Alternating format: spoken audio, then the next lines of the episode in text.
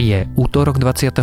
septembra a dnes sa nachystajte na zatiahnutú oblohu, miestami najmä na severe Slovenska aj na dážď či prípadne búrky a nárazový vietor. Cez deň už bude chladno, denné teploty budú od 10 do 15 stupňov. Počúvate Dobré ráno, denný podcast denníka SME s Tomášom Prokopčákom.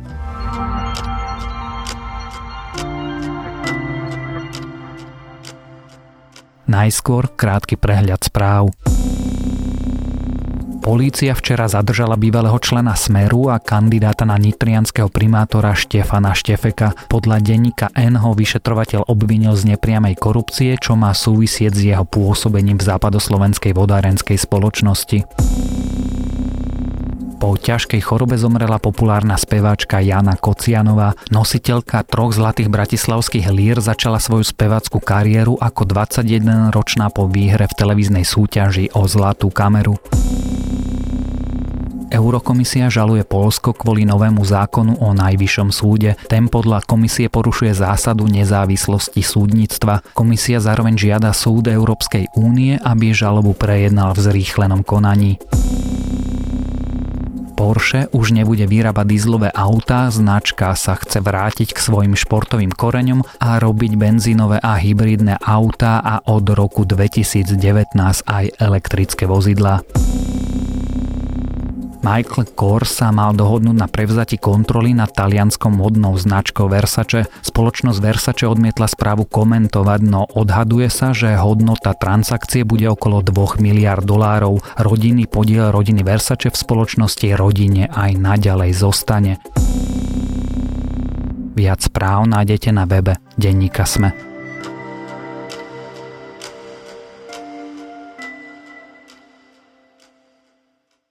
Novým návrhom na vymenovanie ústavných sudcov obišiel partnerov v koalícii a chce vyšachovať aj prezidenta. Rozpráva o všetkom zadarmo, o vlakoch zadarmo, o obedoch zadarmo, chce zastropovať dôchodky a keď to nevyjde, pôjde do referenda. A cez víkend prakticky vymazal aktuálneho šéfa opozície, keď Robert Fico Richardovi Sulíkovi nanútil témy a ešte z neho spravil aj sociálneho netvora. Je pol roka po vražde Jána Kuciaka a Martiny Kušnírovej a kedysi zlomený, utiahnutý a ublížený poslanec Robert Fico, chrliaci konšpiračné blúdy, je späť. Je Fico vo svojej starej forme, znovu sa stal politickým hráčom a má teda pred sebou ešte nejakú politickú budúcnosť? To sú otázky a odpovede sa pokúsime nájsť spolu s komentátorom denníka SME Petrom Tkačenkom. Dámy a páni, hovorím to pred vami veľmi otvorene, veľmi jasne. Čaká nás veľmi vážna ústavná kríza, pokiaľ ide o zostavenie Ústavného súdu Slovenskej republiky. Jednoducho si neviem predstaviť, že Národná rada bude schopná ponúknuť prezidentovi Slovenskej republiky 18 kandidátov so všetkými kvalifikačnými predpokladmi, ktoré dnes nastavujeme. Peter, počuli sme Roberta Fica rozprávať o ústavnom súde. To si vlastne pripravuje cestu pre seba? O tomto ja sa neodvažujem kategoricky rozhodnúť, ale keby som si mal aspoň nejak že percentuálne tipnúť, tak by som povedal asi, že na 55% áno a na 45% nie.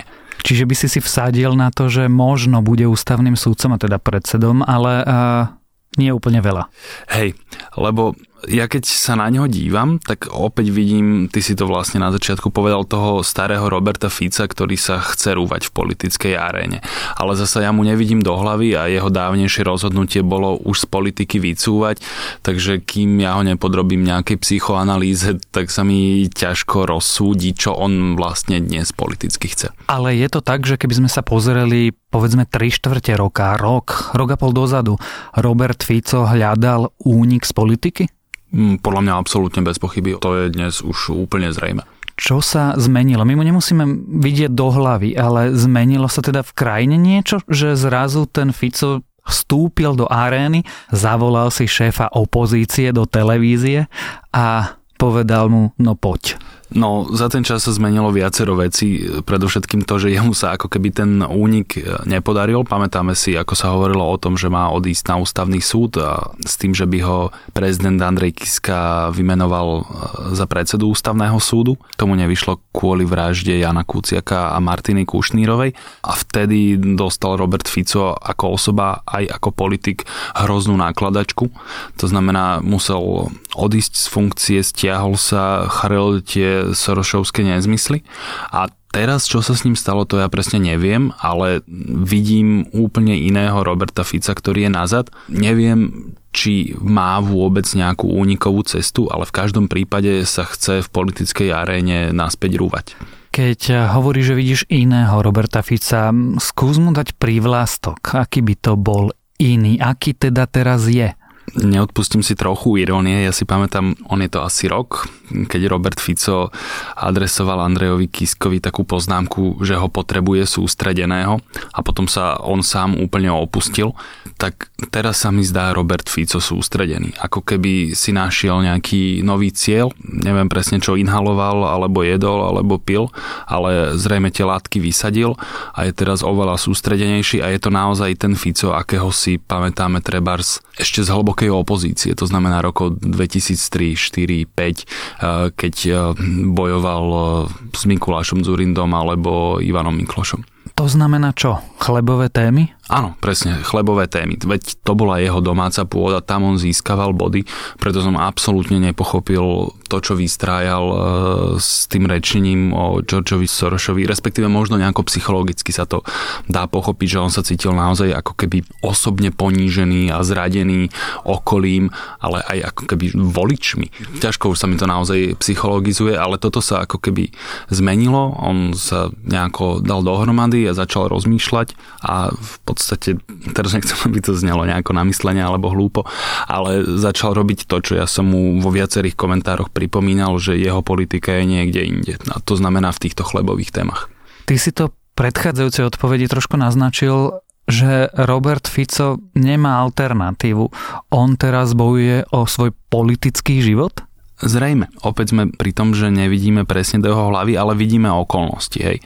A on má politické pôsobenie veľmi sťažené a dôstojný odchod z politiky vyzeral byť takmer nemožný, možno, že teraz sa mu opäť niečo otvára cez ten ústavný súd, ale má to naozaj veľmi ťažké, on ako keby sám podľa mňa nevedel, čo vlastne má chcieť, aj či je vôbec realistické uchádzať sa o to, aby bol štvrtýkrát premiérom, alebo nejakou politickou technikou sa dostať z tej politiky von, kým nebude musieť odísť hambou.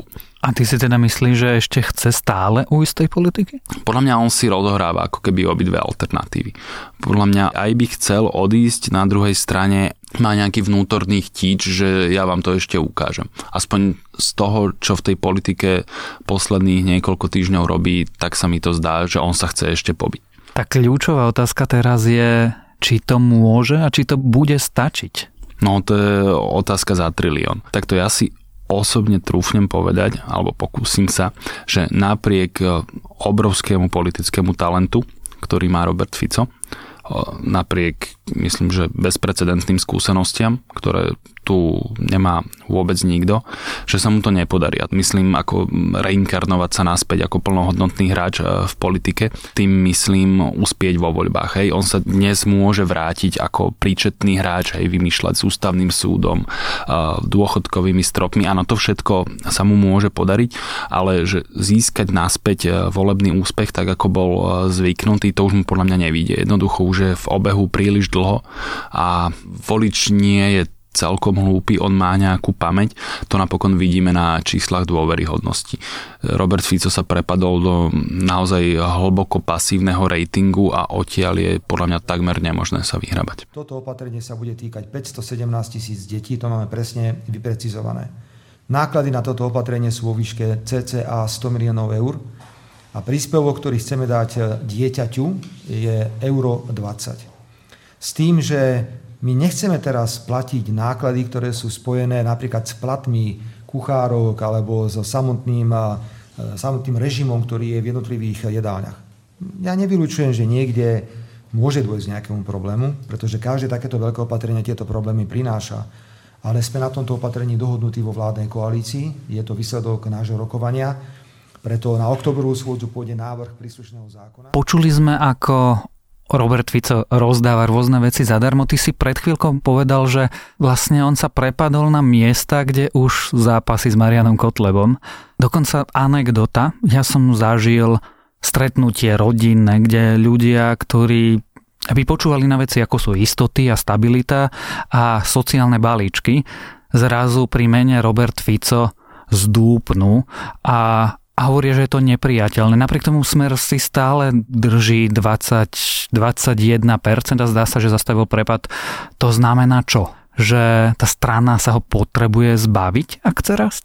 No to je veľmi ťažká otázka. Ja som to tiež drzo v komentároch ako keby radil Smeru, že nech sa Roberta Fica zbavia, pretože on je naozaj veľmi toxický a s ním vytváranie budúcich koalícií bude, ak nie je nemožné, tak extrémne náročné. Pýtam sa preto, že zdá sa, že Roberta Kaliňáka už odpísali. No, ten je samozrejme už dávnejšie odpísaný.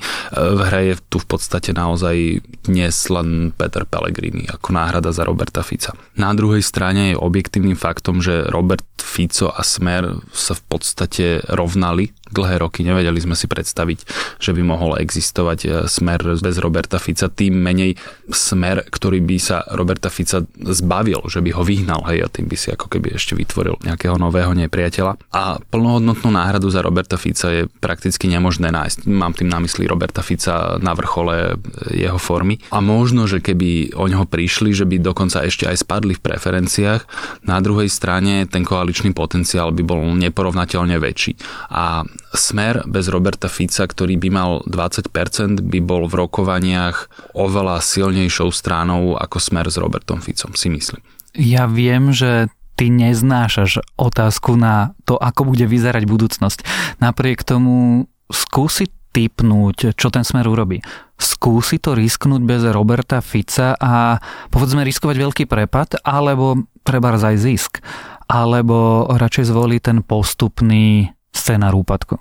Či to bude úpadok, to si nie som istý, ale ak si Robert Fico nenájde nejakú dobrovoľnú únikovú cestu, trebárs na ten ústavný súd, tak som takmer presvedčený o tom, že zostane predsedom Smeru a že stranu povedie do ďalších volieb. Ako to už potom bude vyzerať, ako voliči rozdajú karty a či sa nedaj Bože Smeru podarí zostaviť ešte aj štvrtú vládu alebo byť jej súčasťou. Na to je dnes ešte trochu ďaleko, ale jemne sa nakláňam k tomu, že to bude tentokrát bez Smeru.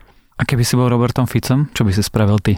No, myslím, že by som spravil to, čo som Robertovi Ficovi vo viacerých komentároch radil, to znamená, aby sa spamätal, aby útočil so svojimi sociálnymi balíčkami a aby sa poriadne bil. A to on v zásade robí, čiže keď odbočím od všetkej politiky a všetkého zlého, čo Robert Fico stihol narobiť za tie roky, tak mne je ten jeho dnešný výkon nejakým takým perfidným spôsobom v podstate sympatický. Čiže by si mu povedal, aby zostal v aréne a politicky bojoval. Asi tak. Minimálne komentátorov tým poteší. O Robertovi Ficovi, o slovenskej politike a o budúcnosti slovenskej politiky sme sa rozprávali s komentátorom denníka SME Petrom Tkačenkom.